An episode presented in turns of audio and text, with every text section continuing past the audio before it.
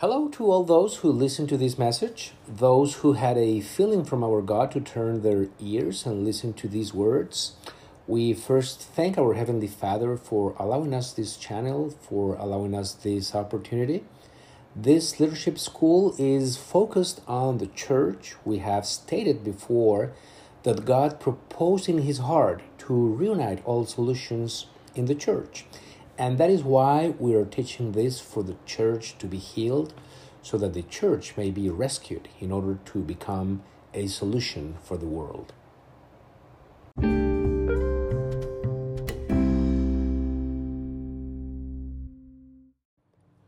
To start our lesson, recall that we are setting the ground for spiritual leadership. We are providing a foundation for the lessons to come and from there, we can start building up the principles the true leader requires. Let's begin by recalling a passage from the scripture, which is very special, that we should be aware of as recipients of this message, that relates specifically to the topic that we are going to discuss. So keep it in mind and remember it. In one of his writings to his disciple Timothy, Apostle Paul says, But you must continue in the things which you have learned and been assured of, knowing from whom you have learned them. Why did he say that? Because we're not only called to have conviction and faith to walk on what we have been told, we also have to keep in mind who it was that taught us. Because teaching is the principle from which God develops his whole plan. And we will understand it more accurately today. And that is why it is so important that I remember not only what I have been taught, not only what I have learned or I was convinced of, but who it was that I learned from, the person who was my teacher. I've been taught on these truths. I did not come up to record these podcasts with information I found on the web or from certain books. It was a learning process by which I was equipped with the spiritual knowledge we are to discuss. Those are the words we intend to share in this school. Then, always keep that in mind and have your heart ready to be taught from the one sent to teach you. This lesson completes the series of the three key elements that set the foundation of spiritual leadership. We discussed that the first thing God needs for us to connect to our spiritual life is to ignite the spirit. Our spirit was extinguished. The fall of man produced that spiritual death. Therefore, the first step, an indispensable requirement, is for our spirit to be lit. Many want to live a spiritual life with an extinguished spirit, which is impossible. If you haven't listened to that lesson, I strongly recommend that you cover it before moving forward.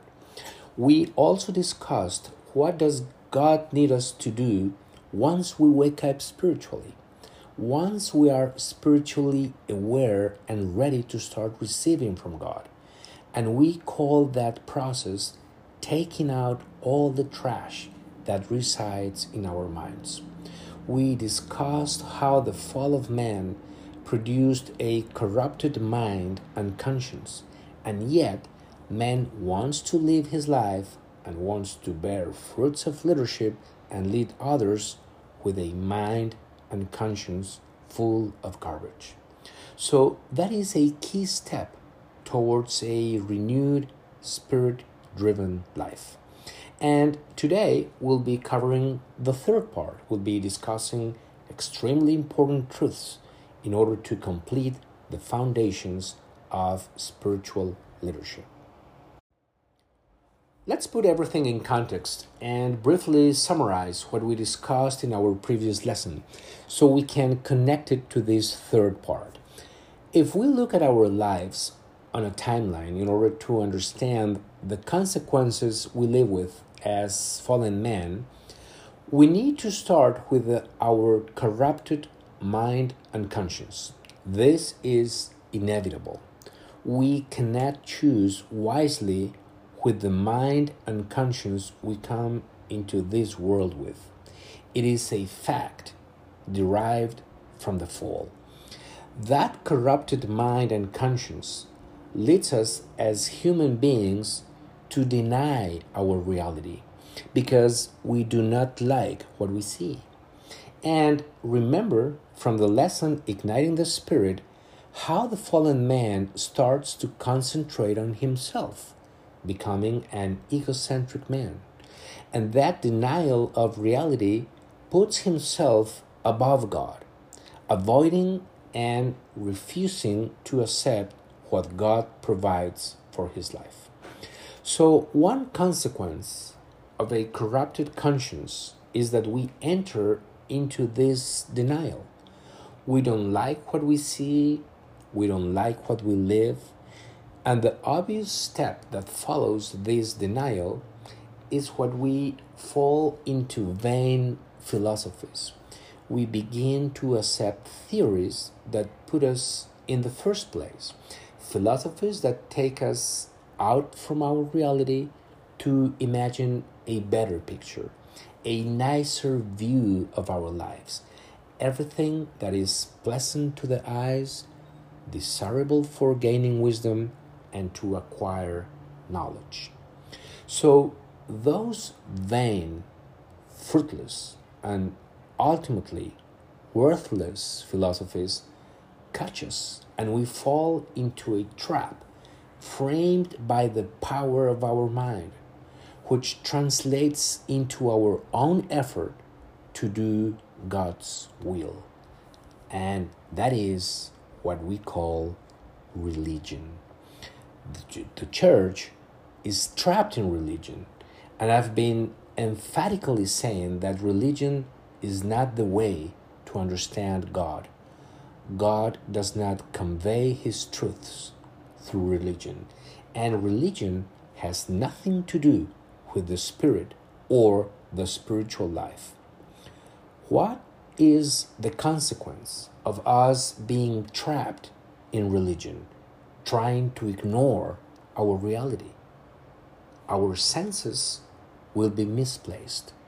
We are no longer with our senses totally focused on our reality, but we are failing to see what we have to see failing to hear what we have to hear, missing to communicate what we need to communicate. And a failed leadership is the obvious outcome. The church wants to lead with her senses lost, but there is no chance that we become good leaders when our senses are not working. And how do we understand God when our senses are misplaced. If my eyesight is not working, I, as a leader, have no vision. I cannot understand the vision that God is unveiling in order to guide others. If smell fails, I am failing intuition, that ability of the leader to interpret situations the ability of the leader to abstract reality and deliver a sound solution to a difficult situation. If my speech fails, communication fails. I will not be able to communicate to others the vision that I want to convey, and I cannot convince others. And if my ear fails, my attention fails I will not be able to listen carefully to what others are saying. I will not understand the circumstances of those who are under my leadership. So, here we clearly summarize what we discussed in our previous session. It is of the utmost importance that we understand that God's purpose is not for us to be chasing material blessings, prisoners of those vain philosophies. The first goal is not to pursue material blessings. Religion pushes people to seek material and physical comfort, but those things will be attached according to the call we have been given. Remember the passage we used to start this lesson? It talks about teaching and specifically exhorts us to remember from whom we have learned. And in order to understand what kind of teaching we have inherited as mankind, we need to go back to the moment when man fell. And we will always need to use it as a reference because it was the precise moment when he knew that he was naked, that he changed his teaching. So let's look at what happened there in the garden chronologically. The first thing that happened was that man disobeyed God's instruction and died spiritually after God's warning. And with an extinguished spirit, the result was a fallen man. What happens immediately after man falls? He feels naked. Male and female realize they are in a different condition. They are aware of that nakedness of which they were not aware before. And as soon as man feels naked, he becomes afraid a feeling he did not have before. And this fear caused man to hide. Therefore, it is very clear from this account of how men fell that the consequence of that disobedience was nakedness. And nakedness brought fear, and fear made him hide. How can we group these facts up together? we can clearly say that man hid because he felt uncovered. Man no longer had that covering that God had given him in his original design. And when that covering disappears, man is spiritually dead. Now, what was God's concern? What was God's reaction when man hid because he was full of fear. God only asked man one question, and what God asked was, Who told you that you were naked? Who changed the teaching I had given to you? Who told you something different than what I told you? That was the concern of Father God. And that's why we need to be so attentive and keep in mind who teaches us. Today, many people want to teach the spiritual. They upload videos on YouTube, they share on social networks based on articles, papers, books, always pretending to bring a spiritual message. But that is not the method used by God to teach. From this lesson, we will have the answer to the question who should we receive from? Because God's concern when men fell was who taught you? The answer is explicitly reflected in Apostle Paul's letter to Timothy. But you must continue in the things which you have learned and been assured of, knowing from whom you have learned them. It was God Himself telling him, Remember who taught you. Keep that in mind because it is indispensable for the spiritual leaders who are emerging at this time. Man abandoned the teaching of God and this left him naked. This makes us think how does man cover himself? And we can learn from the scripture that man and woman looked for a covering suitable for them. That's what they did. they self covered with fig leaves. That's what they considered appropriate following the fear they felt because of their nakedness. What does this covering represent? It represents a human solution. It is what looks good to me. Man is full of fears from being spiritually unlit. He doesn't have the solutions coming from God and therefore seeks solutions he can trust, which in turn become his own righteousness. Man's own coverings don't work for him because that was not the divine design. God never intended for man to cover himself. He established man in the specific order we discussed in the first lesson spirit, soul, and body. Therefore, any other covering man seeks outside that design will not fit and will not work. And for that reason, it is clear that when the man and woman were expelled from the garden, God provided a suitable coverage in the form of animal fur, which was a symbol that man is not supposed to cover himself, even though it was already determined by the Father that Adam and his wife were expelled from Eden. They did not live until God covered them in different clothing. So, what was the Father announcing to us at that time? that He provides correct covering.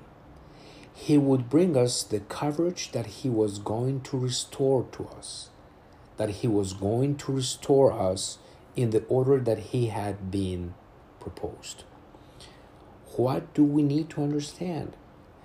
That our own coverings and our solutions will never get us on track. We're always going to have to be looking for the side, protection, and livelihood directly from the Father. What does God need to do to bring man back to his order? God needs to restore his teaching. God asked man, Who told you? Who said that? That would be like having our child back home from school with a torn up toy and when I ask what happened, he says, I was told to cheer it up. My reaction would be, Who taught you that? That's not something I said. And that was Father God's grief, seeing man abandon his teaching. God was saying, That teaching will not bring up any solution because you can't understand anything around you unless you have the Spirit. That is why man needs to be taught by the Spirit. The Spirit searches the depths of God. God lets our spirit know the truths and answers. It is a communication from spirit to spirit.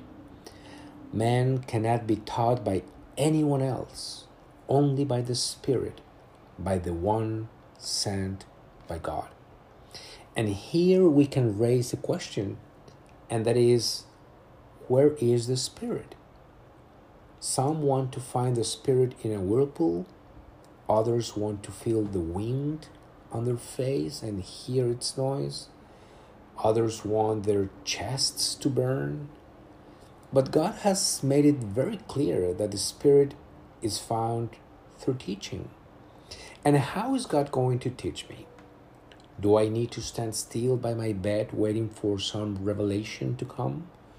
Or should I start asking God to give me enough wisdom and then in the span of a few months I will get a little wiser? No. God will teach us through a spiritual man or woman. This is how God will teach me. And to the extent that God restores His teaching, He restores his covering. We have then understood that the fall, when man accepted a different teaching left him naked. And therefore, by restoring God's teaching, his covering is thus restored. Be sure to listen to the second part of this message.